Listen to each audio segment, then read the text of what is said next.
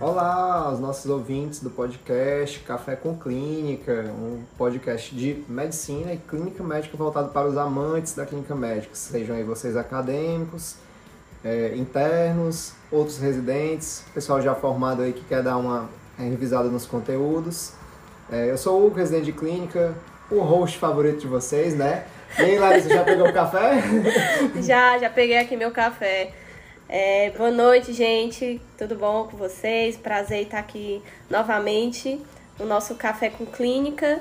É, e hoje nós trouxemos mais uma convidada aqui do nosso grupo de residentes que ainda não participou. Tudo bom, gente? Aqui é a Lucila, sou residente de clínica junto com os meninos. Hoje espero ajudar vocês aí a incrementar um pouquinho mais dos conhecimentos, nesse caso clínico, que o Hugo vai trazer pra gente. Pois é isso aí, vamos lá, se preparar. Como a gente discutiu semana passada, o caso é icterícia. Todo mundo pronto? Bora? Bora!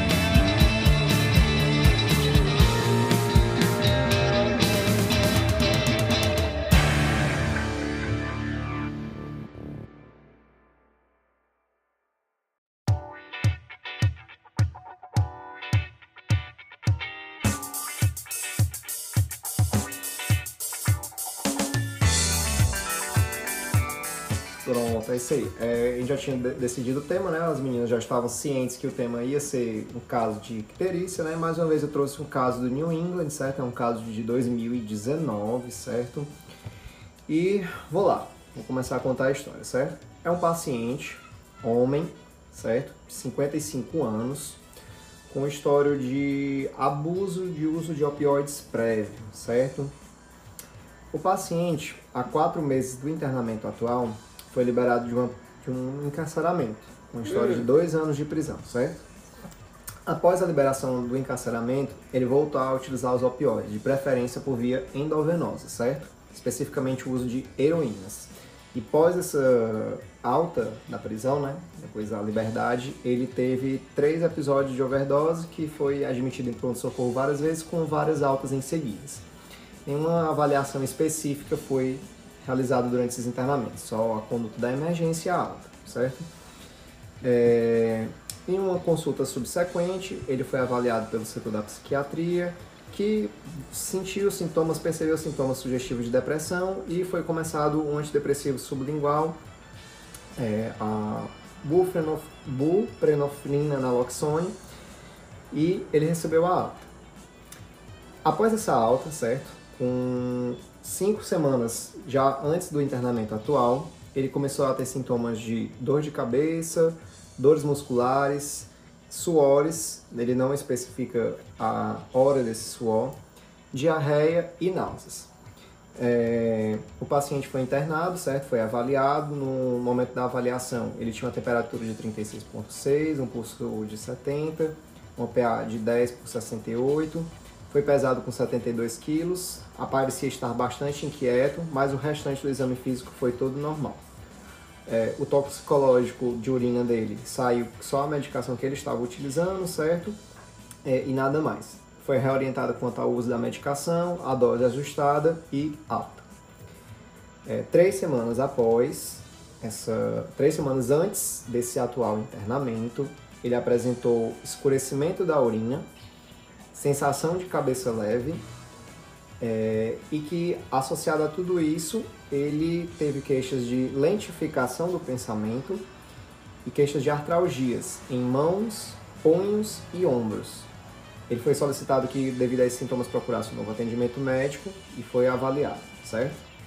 Nessa nova avaliação, ele tinha uma temperatura de 36,7, um pulso de 53, uma PA de 104 por 66, a avaliação das articulações eram normais. O exame neurológico dele, apesar da queixa de pensamento identificado, era normal. O restante do exame físico também era normal. os níveis de eletrólitos no sangue e glicose também eram normais, certo? É, todos os exames foram feitos nesse contexto, nenhum dado digno de alteração, certo? A não ser a seguinte resultado da urina análise dele, certo? Do sumário de urina é, uma, uma densidade de 1020, certo? Um pH de 7.5, traços de cetona, certo? Duas cruzes de urobilinogênio, certo? E no restante sem nada mais. Não tinha massas, não tinha proteinúria, não tinha piócitos, nem leu leucócitos na urina. É, uma semana antes desse internamento, tá bem longa, né, a história? Mas pode continuar, tá Pronto. Uma semana antes desse internamento, certo? Ele notou que os olhos e, as e a pele dele estavam ficando amarelos.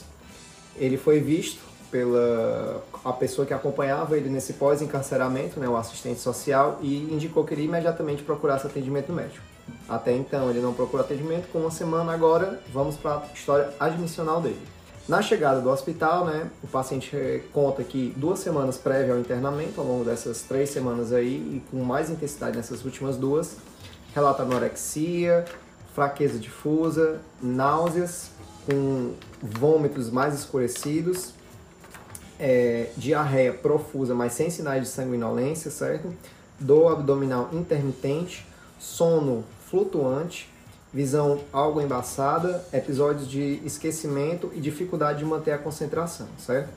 Ele não relata nenhuma história de febre, calafrios, sangramentos pulmonares ou geniturinários, nem sintomas também da parte do trato pulmonar, nem do trato geniturinário.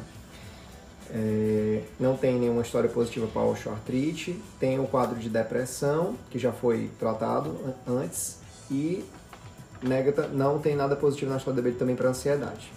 Quando ele chegou, ele foi feito um teste de triagem, certo? E veio um resultado para HCV positivo, certo? É... HCV, que é o vírus da hepatite C, né? Isso, certo?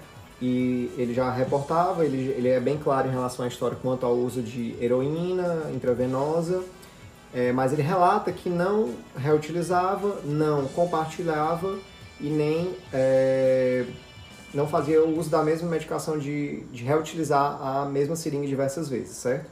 Ele era alérgico à penicilina, aspirina, sulfon, sulfonilamidas é, e nada mais. A única medicação que ele estava usando era o, o antidepressivo dele e não teve mais queixas após o ajuste da dose da medicação. História patológica pregressa, né? O paciente é divorciado, sem filho, certo? Não é sexualmente ativo nos últimos dois anos, é, esteve realmente encarcerado por dois anos, no momento desempregado, é, morador de rua apenas de abrigo, fica salteando em abrigo, certo? Não tem história a exposição a chuvas, nem a roedores, nem a, a excreta de roedores, certo? Tem uma história positiva para tabagismo, é, com história de 20 anos de tabagismo até a data atual. Tinha uma história também de consumo de uso diário de vodka, ele disse que consumia 2 litros de, de vodka diariamente mas cessou há seis anos. Os dois pais eram falecidos, certo? Ele era afastado dos irmãos sem nenhuma informação que pudesse adicionar. Beleza? Essa uhum. é a uhum. história dele, HPP e HF. Vou passar o exame físico, tá? Ao exame físico, né? O paciente tinha uma temperatura de 36,3, um pulso de 53 batimentos por minuto, uma PA de 113 por 72, é, uma frequência respiratória de 18, a saturação periférica de oxigênio de 97%. Agora com 68 quilos nessa internamento. Icterícia marcada, 4 cruzes em 4, certo? Eita. Não tinha nenhuma linfonodomegalia cervical, abdômen é, globoso, não distendido, sem sinais de irritação peritoneal, sem sinais de ascite, certo? Uhum. É, tinha uma discreta palpação mais endurecida em quadrante superior direito do abdômen, logo abaixo do reboto costal. Tinha só dor. que discreta dor à palpação, mas sem sinais de hepatosplenomegalia. É, o paciente não tinha ginecomastia, sem sinais de cabeça de medusa ou telangiectasias no exame físico. Também não tinha rarefação de pelos. No momento do exame físico estava alerta, orientado, sem presença de flapping também no exame, ausência de, de lesões cutâneas ou edema. A questão do exame físico, que não falei aqui, foi dado como normal. Tinha prurido? Não tem relato de prurido. Certo. É... Pronto, é isso. Vai dar os exames laboratoriais? É, a partir do que vocês pedirem. certo. Então acho que a gente pode começar assim, primeiro falando é, um pouco sobre as causas mais marcantes de icterícia, né? Para depois a gente pedir os exames e ver o que que bate de alteração com o que a gente falou. É, Larissa, assim, eu acho que também é bom a gente lembrar para os meninos, assim, o que é a bilirrubina, né? Pra gente Isso, poder também é. lembrar de onde é que vai vir as causas e a gente saber mais ou menos o que é que a gente vai poder pedir de exame. E aí quando a gente pensa, né, na bilirrubina, a gente tem que lembrar da hemoglobina, né? Então começa tudo pela hemoglobina. A hemoglobina tem dois componentes, né? O M e a globina. No M a gente tem o ferro e tem a protoporfirina, né? E aí essa protoporfirina, ela vai ser começar daí o, o metabolismo da bilirrubina, né? exatamente. É, a protoporfirina vai se, trans, vai se transformar em... Vai, Larissa, ajuda aí. Acho que é. Acho que é biliverdina. Biliverdina, E isso. depois. em Aí depois, exatamente. E aí depois ela vai ficar a frase não a fase não fracionada, né, não conjugada da bilirrubina. E aí essa essa bilirrubina que tá no plasma solta, ela não consegue sozinha chegar em canto nenhum, né? Ser excretada. Exatamente. Ela vai precisar de alguém para carregar ela dentro do organismo. E aí essa pessoa que ela vai se ligar vai ser para albumina, né? Então, a bilirrubina não conjugada vai se ligar na albumina e aí sim ela vai ser transportada no plasma lá pro fígado, né? Quando chega no fígado, a gente vai precisar é, da junção de algo que vai ajudar na conjugação dessa bilirrubina para que ela possa ser excretada. Essa bilirrubina não conjugada, ela não é excretada no organismo. Então a gente precisa conjugar ela. Então na hora que ela vai conjugar, para ela conjugar, a gente tem a junção com o ácido glucor... glucurônico. Quase não sai, gente. Quase não sai. Palavras trava-línguas. Mas tudo bem. Juntou, faz a bilirrubina conjugada, certo? Daí ela vai conseguir sair do fígado para ser excretada em outras partes, né? Quando a gente tem a junção dessa bilirrubina conjugada na bile, vai ter a ação de várias bactérias e aí sim vai começar o processo maior de excreção. Depois dessa fase das bactérias, né, a gente vai poder ter duas vias de excreção, né? Tanto vai poder ser excretado pela urina, que aí é muito importante pra gente, porque no nosso paciente mesmo a gente nota que ele tem alterações da coloração urinária, né?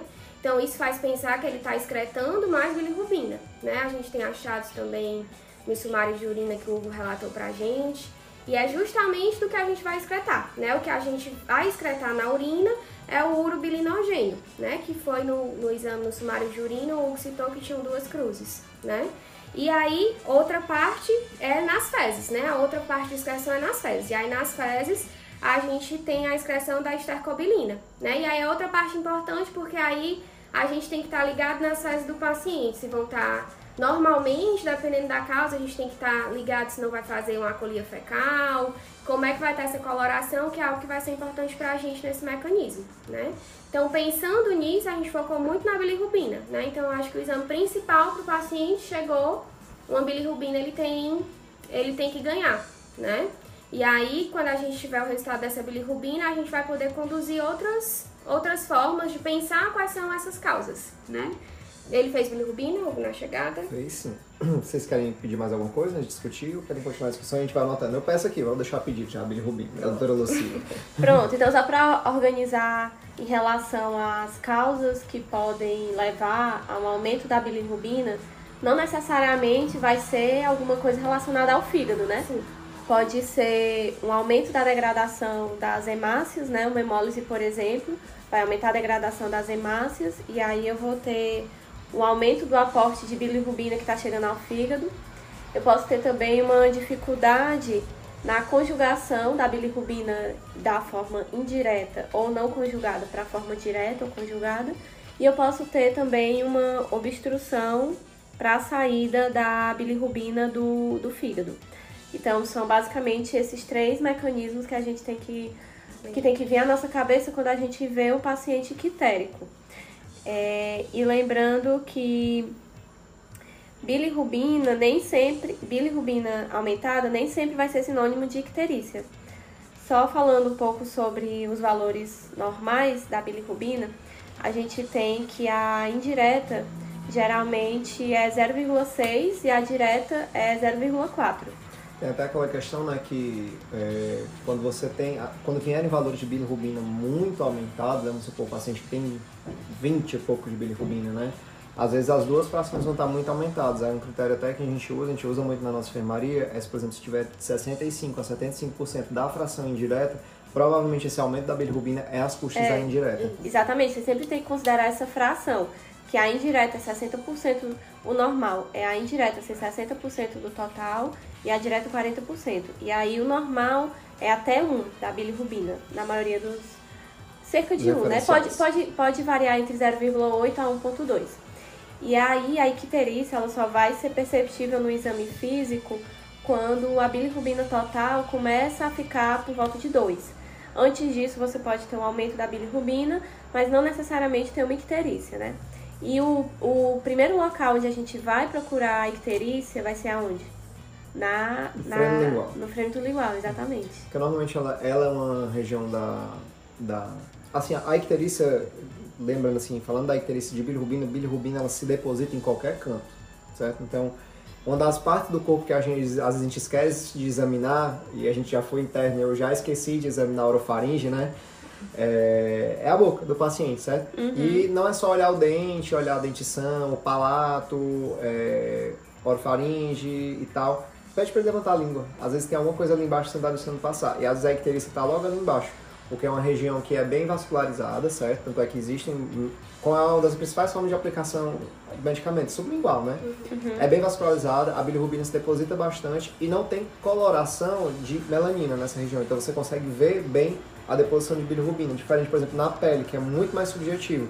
Eu acho que aqui no Brasil, como a gente tem uma população muito miscigenada, é até interessante um, um trabalho que eu vi, né, que eram manifestações clínicas de doenças comuns em pacientes é, afrodescendentes, né? Porque às vezes a gente esquece de, de examinar e de procurar dados é, objetivos em pacientes de outras etnias, né? E aí, por exemplo, a icterícia é um deles. É muito difícil você ver um paciente afrodescendente quantificar a icterícia dele, como você, por exemplo, quantifica em um paciente caucasiano.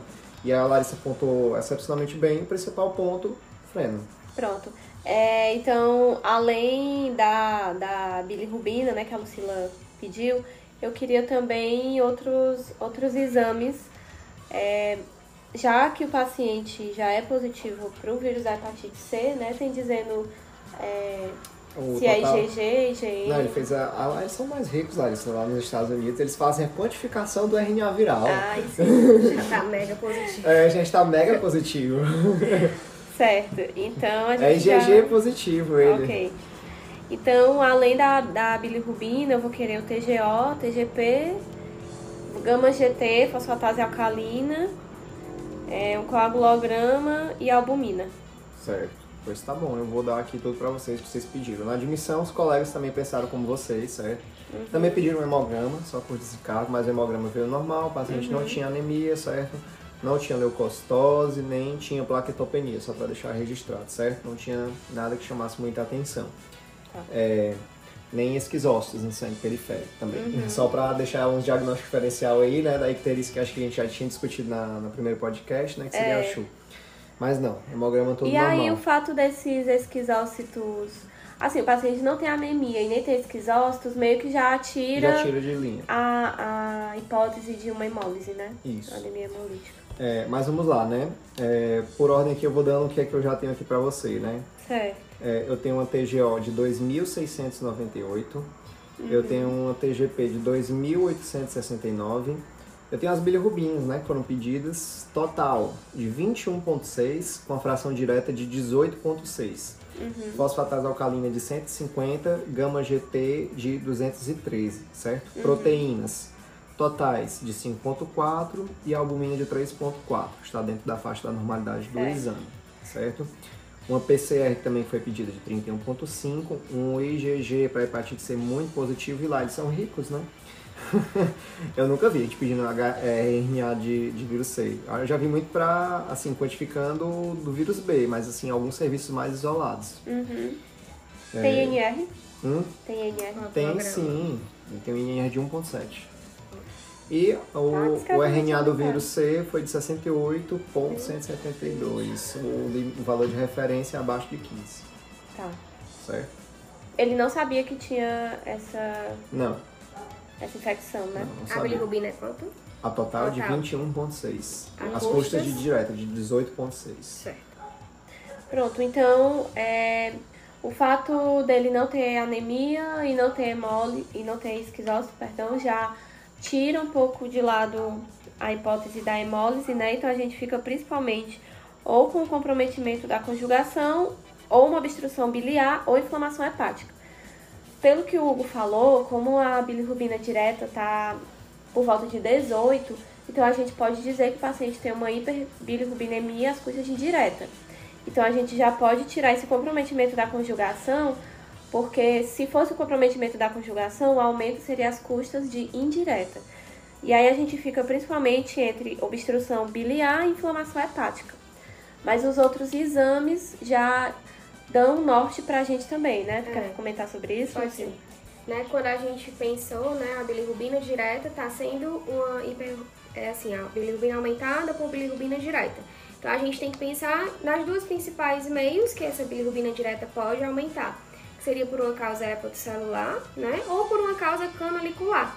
E aí os exames que o Hugo já falou pra gente, que foi os que a Larissa já pediu, já ajudam muito, né? Que ela deu, ele deu valor pra gente de GLTGP, de fosfatase alcalina e de gama GT, né? Quando a gente pensa numa causa hepatocelular, né, que aí vai estar tá falando um pouco mais a favor do dele aqui, pelo que parece, ele tem um TGA e um TGP muito mais elevado do que um gama GT ou fosfatase alcalina. Mais do Quando... que 10 vezes, né? Isso. Quando a gente está na via canalicular, se fosse algo mais canalicular, a fosfatase alcalina e a gama GT estariam absurdamente mais aumentados do que o TGA e o TGP.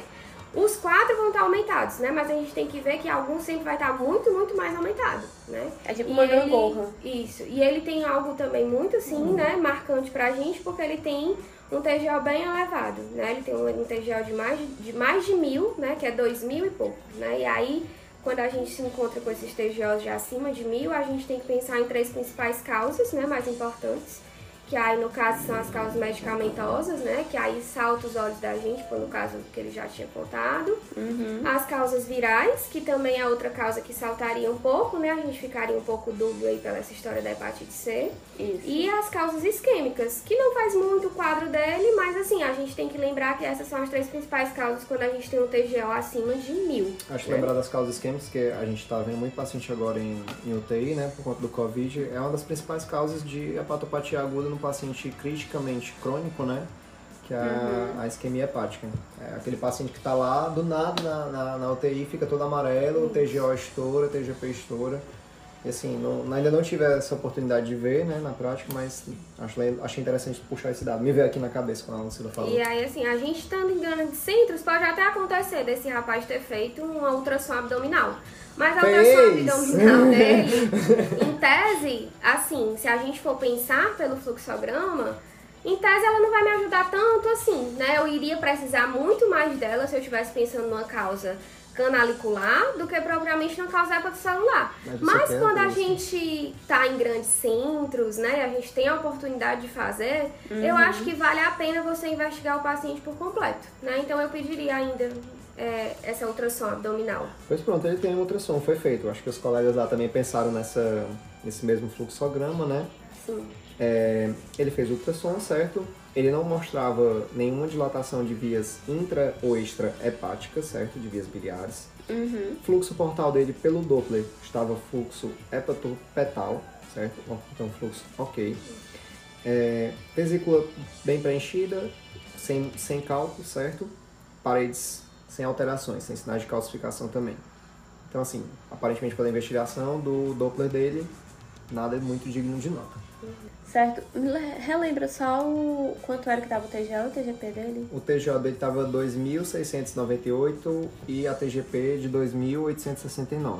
Uhum. É interessante também, é uma característica que a gente pode ver na hepatite alcoólica, que não é o caso dele, que geralmente o TGO tá mais elevado que o TGP, né, nas uhum. hepatites alcoólicas. Mas só, tá bem... só uma curiosidade, no caso dele o TGP tá maior do que o TGO, então... É, discretamente. Discretamente. É, Sim, as duas frações da, da transferada subiram aí, né? Uhum. E esse, esse INR dele... Bem legal. É, é também pode falar a favor de uma lesão... É, lesão hepática, porque está prejudicando a produção dos fatores de coagulação produzidos pelo fígado, né? Que poderia explicar esse aumento do INR. Uma outra possibilidade, se a gente fosse pensar numa obstrução, é, seria a o prejuízo na absorção da vitamina K, que precisa da bile, né, porque é uma vitamina lipossolúvel. E a vitamina K, ela está é, diretamente relacionada com os fatores de coagulação. Então, uma deficiência de vitamina K poderia também explicar o alargamento do INR no caso de uma icterícia obstrutiva. E, assim, o INR é muito, muito importante pra gente. Ele tá 1.7, vai ter referência que vai dizer 1.5, mais outras 1.7. Então é muito limítrofe, mas é o INR que a gente merece ficar de olho, né? Por que, é que a gente fica mais assustado com o INR que alarga, né? Pacientes que INR alarga em causas hepatocelulares, eles têm mais chance de fazer hepatite fulminante. Né? Então, assim, são as duas principais coisas que vão saltar os olhos da gente para pensar que o paciente pode fazer uma hepatite fulminante, é se ele tiver o INR alargado ou alargando durante o internamento, ou se ele tiver uma encefalopatia também muito persistente. Né? São as duas principais coisas que falam a favor da chance do paciente fulminar. Né? E a hepatite fulminante para a gente é algo péssimo, né? A gente é precisaria de, de transplante imediato, precisaria de muitas coisas para ele, como é um paciente que provavelmente tem uso de álcool associado com as drogas, apesar do maior forte dele ser as drogas, né? Ele já não seria um paciente tão bom para o transplante imediato, né? Ia ficar muito nessa dúvida. Então é muito importante ter o coagulograma inicial, né? Como a Larissa pediu, uhum. para a gente ter noção do INR desse paciente. E aí, assim, alguns pacientes o INR alargou, fez vitamina K, melhora. Ótimo, né? Sinal de que a gente está tendo uma lesão hepatocelular um pouco menos importante. Mas os pacientes que não vão melhorar com a vitamina, vitamina K... K parenteral, né? Parenteral, parenteral. isso.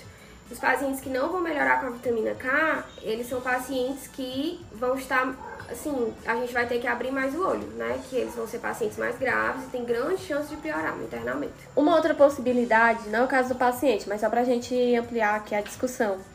Uma outra possibilidade seria tudo da normal e só a bilirrubina uhum. alterada, né? Uhum. Que aí a gente poderia pensar principalmente nas, nas doenças hereditárias. Não, não acredito que iria aumentar tanto a bilirrubina a ponto de chegar em 20. Mas é uma. uma da forma. Mas assim, que uma alta... hipótese que a gente tem que é, ter. Não esquecer desses dois diagnósticos. E aí. Que... Continua. Não, pode ir. e aí, é, a gente vai, iria pensar assim nesse caso, né? Se a, o aumento da bilirrubina fosse às custas da bilirrubina não conjugada, a gente iria pensar principalmente na síndrome de Gilbert. Famoso. Que, é, exatamente. É o, é o interno da medicina que estava rodando na enfermaria de clínica e ficou amarelo, porque se estressou. aconteceu, aconteceu, eu tô rodando no Hospital do Coração, né? E aí teve um paciente que teve Foi? aumento da bilirrubina eu acredito que foi às custas de indireta. E aí o interno, assim, até foi muito bom da, da, do raciocínio clínico dele ter pensado nisso, mas no caso dele era congestão hepática mesmo. Era congestão hepática mesmo. mas aí ele até interrogou para mim se não podia ser Gilbert, ou então se a bilirrubina for às custas da direta, o aumento faz custas da direta, a gente pensaria na síndrome de Dubby-Johnson e na Johnson. síndrome de Rotor, né? Uhum. Isso. Então, assim, Tem deu tudo também. normal. Tem mais uma. Sim, era que, é que eu ia falar. Deu, deu tudo normal. Bilirrubina indireta aumentada, Gilbert ou Krigler-Najar. É, Krigler-Najar. Isso, que tem o tipo 1 e tipo 2. Deu tudo normal. Bilirrubina direta aumentada, Dubby Johnson ou Rotor. Geralmente. Rotor é mais, se não me engano, rotor é mais comumente na, logo no, no recém-nascido, não é não? É, a, a Krigler também é mais comum no é. recém-nascido. É. Geralmente, quando a causa é uma dessas doenças, são condições benignas que não existe tratamento. É, acho que só. Eu acho que entraria só um diagnóstico assim, fora do escopo da clínica, né, que vai começar a puxar assunto da ANEL, né?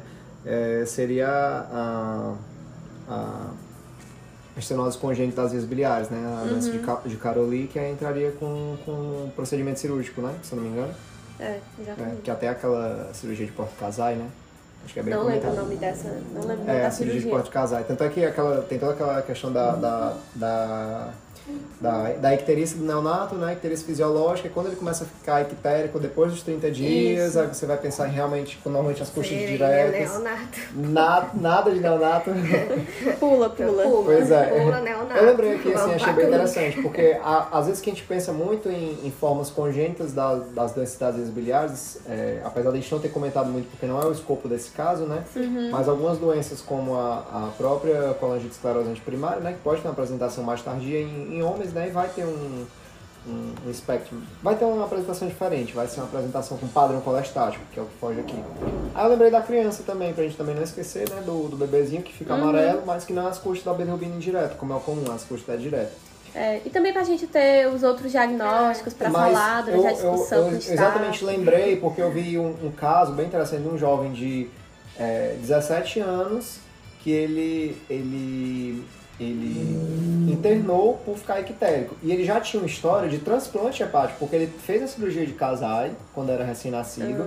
E a doença, por algum. é, Acho que era algum espectro da doença de Caroli, ela atacou as vias biliares dele e ele perdeu de novo as vias biliares. Ele internou exatamente por isso. Aí eu saltei o diagnóstico, assim, só pra gente não, Não, esquecer mas que. você errou o diagnóstico. Isso aí é a genesia de anjo da guarda. é esse coitado aí, viu? Porque a genesia total, né? E assim, e é bem. Bilateral. É, bilateral. Mas bem interessante o caso, porque não era um diagnóstico típico, né? Era um diagnóstico que vinha desde a infância e a doença, assim, se cronificou, né? Aí eu tentei lembrar aqui, foi bem interessante o caso. Acabou que ele foi pro transplante, era paciente jovem, chegou a tempo e tá lá bem de novo. Certo. É, voltando aqui pro caso do paciente, né? Já que ele fez uma ultrassom que não deu alterado, queria saber se foi feito algum outro exame de imagem, uma tomografia. Não, eles não partiram pra tomografia, mas fizeram uma coluna de ressonância. Ótimo. Coluna de ressonância normal. Hum, Eles podem gastar dinheiro, né? Eles podem Porque gastar dinheiro. A verdade, assim, quando eu falei não pediria, a gente tá, assim, é, Poupando. poupando, né? Corte de gastos, né? Não precisa, não vai mudar o diagnóstico se eu tenho claramente um TG um TGP muito, muito mais elevado do que gama GT e fosfatase alcalina. É algo que é puramente hepatocelular pelos exames laboratoriais, então assim, a ultrassom não ia me fazer diferença. Mas como a gente tá em grandes centros, Eu acho que a ultrassom faria muita diferença, né? É, Ela entra em dois, dois momentos, eu acho. Um pra gente poder realmente ver se não é um paciente que tem algum comprometi- comprometimento, assim, que fala a favor de alguma lesão é, intrahepática, né? Que ele, te- ele teria um fluxo portal alterado, né? Ou teria um parênquima hepático alterado, né? Pra gente poder pensar que no caso ele não tem, né? é, vamos É. pensar aí, vamos supor num caso diferente, né? Um paciente cirrótico com ativação, vamos supor que ele era um cirrótico por etilismo contraiu um vírus C. Então ele apresentou uma forma aguda já em cima de uma doença crônica, né? Tudo bem que não sobra muito hepatócito para poder fazer a lesão, mas ele podia ter esse, esse mix, né? Eu vou, eu vou falar aqui algum, alguns outros exames que a gente também pode pedir quando a suspeita é de lesão hepatocelular. Se ele tiver feito algum desses exames, Uhum. Eu aí tu me diz, tá certo? É os testes sorológicos para hepatite viral que ele já fez, né? Uhum. Fez só A gente- vírus C. Não fez os demais, Não. certo? Seria interessante, né, para ver se não tem uma co-infecção aí, Uhum. também com HIV. É, a gente também pode pedir os anticorpos antimitocondriais, pensando numa colangite biliar primária, ou então o antimúsculo liso e os anticorpos microsom- microsomais de fígado rim, pensando numa hepatite autoimune. A gente também pode pensar em hemocromatose e aí solicitar níveis séricos do ferro, da transferrina e da ferritina. É, teste de, de função tireoidiana. Também pedir alguns outros anticorpos para doença celíaca. E aí, extrapolando um pouquinho mais, pedir níveis séricos de ceruloplasmina, pensando na doença de Wilson. Ou então solicitar alfa-1 antitripsina, pensando na deficiência de alfa-1 antitripsina, né? É, seria algumas das outras Eu acho legal tu possibilidades comentou do. Wilson. É interessante como o Wilson normalmente ele é uma doença ou que enverga para o caminho do, do dano hepático, ela enverga para o caminho neurológico, né? Isso. Normalmente ela se apresenta assim. Eu acho bem interessante isso, né? Eu acho que até no exame físico seria. A gente poderia até caçar, né? Aqueles velhos anéis de Kaiser Flash, né? Que, na verdade, quase nunca tá É, presente. Quase nunca tá presente, né? Assim, eu acho que normalmente quando eu vi, assim, já tive um paciente de enfermaria neurológica, um Wilson bem avançado, infelizmente foi a óbito.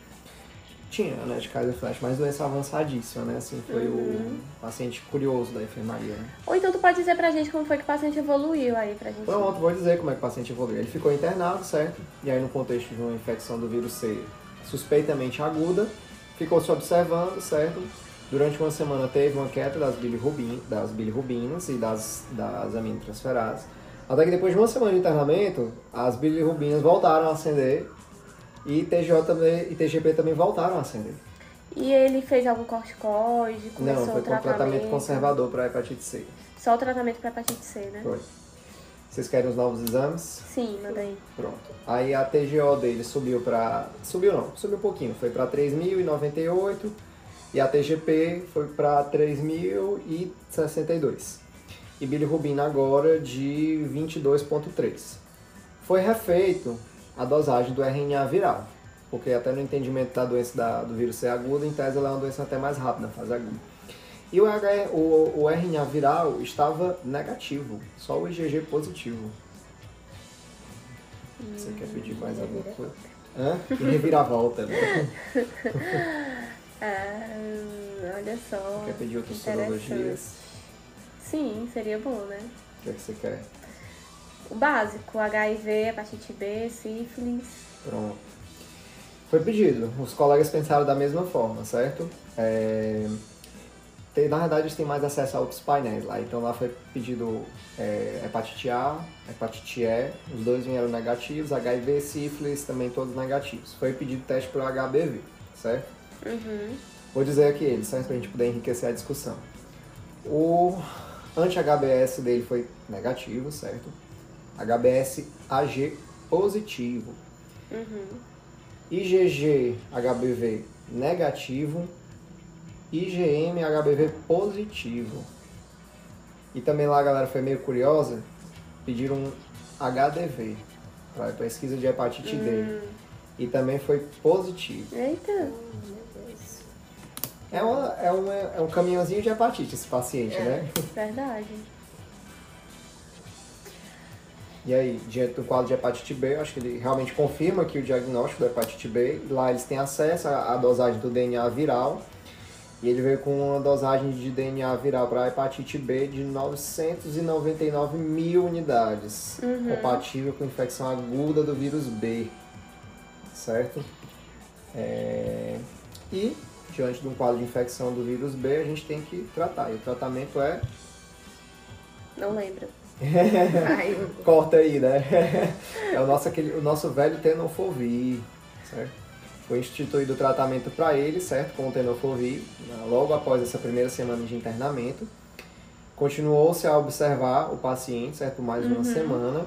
Ele teve uma melhora dos sintomas, houve uma queda das bilirrubinas, certo? É, e, e nessa única semana, queda das bilirrubinas, queda de TGO e TGP pela metade do valor. Paciente recebeu alta com melhora em reavaliação ambulatorial. Com um mês, os níveis de TGO e TGP estavam normais, é, bilirrubinas também normais. Os valores do DNA viral para HBV tinham caído para 462 unidades só após o tratamento instituído. E o valor da carga viral do RNA do, RNA do vírus C voltou a subir para 76. Meu Deus, o que que isso tá acontecendo, hein? Explica aí pra gente. Pronto, ah, só uma coisa interessante em relação à infecção é, hepatite B e hepatite D, né? É pior você pegar a primeira hepatite B e depois a hepatite D do que quando você tem a, quando você tem a, a infecção dos dois é, na, na, na mesma situação. É a dobradinha, né? Assim, eu acho que aquele negócio, é- é- eu achei interessante esse caso, eu puxei exatamente por isso, porque ele é uma hepatite, ele é uma tripla hepatite. Ele é um paciente que contraiu uma infecção aguda de hepatite C, co-infectou com hepatite D e provavelmente B, e eu acho que o D se viu aí como co-infecção que, tipo, se viu como gatilho dessa infecção do B dele, né? Que normalmente 85% dos pacientes que contraem o vírus B, né? Eles têm autoclearance é, viral e conseguem resolver a infecção. E eu achei interessante exatamente por isso, para mostrar essa dobradinha do, do vírus D com o vírus B e ao mesmo tempo não esquecer que o C ele é uma entidade diferente pode sempre entrar na jogada como infecção, certo? Certo. E aí o paciente recebeu esse diagnóstico da infecção pelo vírus B. É, devido a essa nova ascensão do vírus C, foi instituído tratamento antiviral para ele para o vírus C. No novo retorno, as cargas virais todas negativaram. O paciente não apresentou novo padrão de dano hepatocelular nem as- a ascensão de icterícia. e foi dado como tratado, certo? Para segmento ambulatorial. O, o tratamento da hepatite C é com interferon, né? É, o tratamento da hepatite C, ele até comenta aqui, deixa eu puxar aqui. Dá um pause aí que eu. é- Ó, ah, Normalmente você trata com um antiviral, se não me engano, aqui que ele coloca. Cadê? Não dá ser que é baseado no. Tem todo. Tem que fazer estu- estudar, não, tipo, sei lá, É. toda uma coisa assim. Exatamente. É um Não antiviral não específico. É, é, não é pra todo mundo a mesma coisa. Ó, como até ele comenta, o tratamento da hepatite C é considerado curável, seguro e efetivo na, numa terapia antiviral combinada que é administrada de 8 a 12 semanas. É, os, os trials mais recentes né, de pacientes que receberam droga intravenosa normalmente têm excelentes taxas de cura e relativa taxa de reinfecção. certo? Aqui a terapia antiviral é direcionada, você tem que pegar o vírus e estudar. é Mas ele dá alguns exemplos aí de medicação que são usadas? Não, ele não, não comenta não no E ele comenta sobre essa, essa redução da, da carga viral da hepatite C e, é- depois a ascensão. Exatamente isso, que normalmente quando você tem uma co-infecção, ele comenta que é, o vírus B pode, como se fosse, suprimir a ação do vírus C, exatamente dando uma- um clearance do vírus C e ativando mais a produção do vírus B. Ah, é como se ele fosse um- ocupando o espaço do vírus C. Eu achei que tivesse sido alguma situação de, de Falso falso, positivo. positivo, alguma coisa do tipo. certo? É, e outra coisa que ele até questiona, né, é, que não está claro na, pelo próprio história do paciente, é se ele não tinha de fato, na realidade, uma hepatite C cronificada e fez essa infecção pelo vírus D e o vírus B, Que agudizou, né? que agudizou. Assim, como se ele tivesse feito um- uma forma aguda do vírus B e D e agudizou a C. Que é o que é mais provável. Apesar dos, Aham. testes, dos testes dele serem compatíveis com infecção aguda, que o IgG na internação dele foi negativo quando ele chegou e depois positivou para hepatite C. E a carga viral ascendeu e decaiu. Certo? Certo. E assim, e é normal, né? Até é interessante falando da questão do IgG, é, do, do anti, lembrando, agora do anti-HBS, né? Que a gente tem aquele esquema tríplice, né? Das três doses da vacina da, do- da hepatite B. E é comum, se você fizer as três doses corretinha e não for dosar seu anti-HBS, o anti-HBS vai negativar, pelo menos em uns seis meses. Aí tanto é que o que a gente faz, né, pra ter certeza que o anti-HBS está positivo, você faz uma nova inoculação com uma dose e dose o anti-HBS. É isso que normalmente até a gente faz na gestante, se eu não estou enganado. Pra poder ter certeza, né, que imunizou.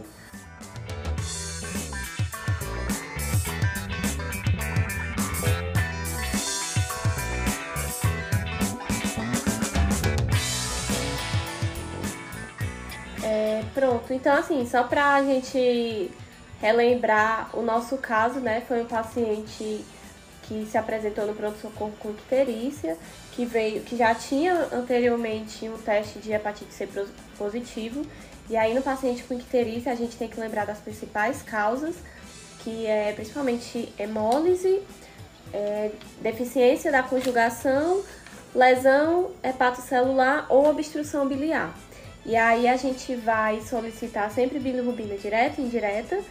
No nosso caso, a gente excluiu hemólise por conta cara, da, acho, da, da história da hepatite C positiva, né? E o aí- hemograma até é normal. Isso.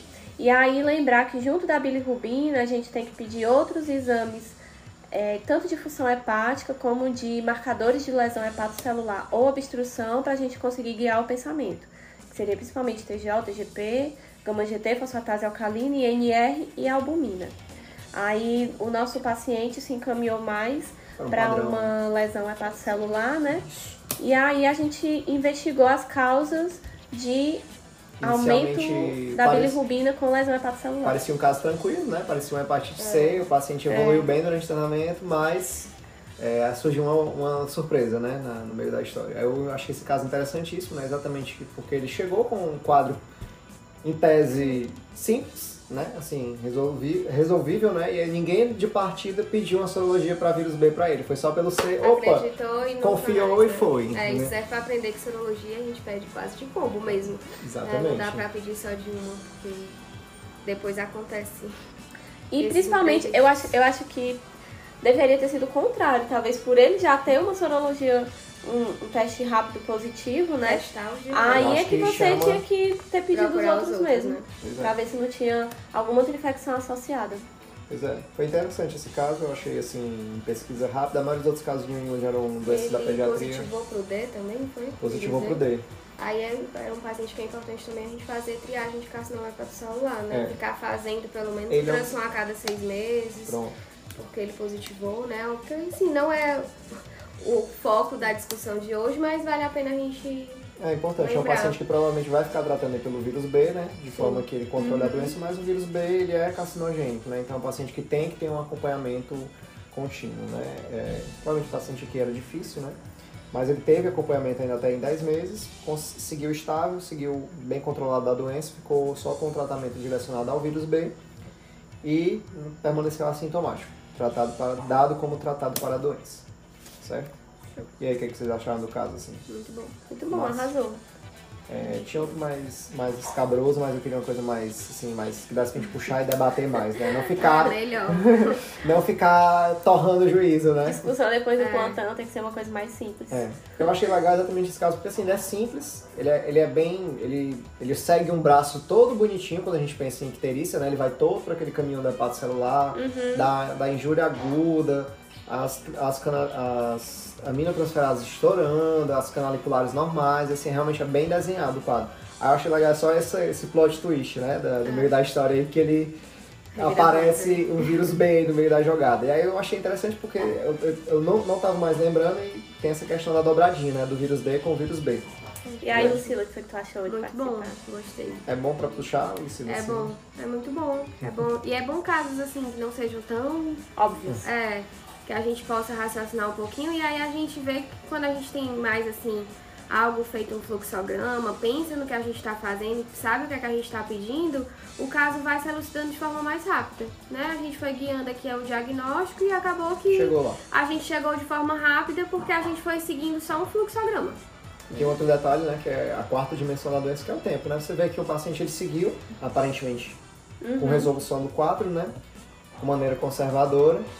E apareceu um dado novo, né? Então, assim, é até interessante a gente não esquecer dessa quarta dimensão da doença. Às vezes a gente não tá vendo uma- alguma manifestação clínica agora, né? Mas que talvez a gente veja com algum, alguns meses, semanas, dias ou até horas, né? Então, assim, os pacientes da gente, a gente assim... Tem, e também tem sempre. Isso também mostra que tem sempre que ficar reavaliando, né? É, por isso que é importante a reavaliação e não perder segmento dos pacientes, né? Mesmo que o paciente tenha já um diagnóstico fechado um prognóstico fechado, a gente não pode esquecer de acompanhar, né? Eu sei que tem todo o êxtase da, do diagnóstico que a gente tem lá na enfermaria, né? Mas não pode esquecer o pós, né? Que eu acho que é até o mais importante, né? A gente ver como é que ficaram os nossos pacientes.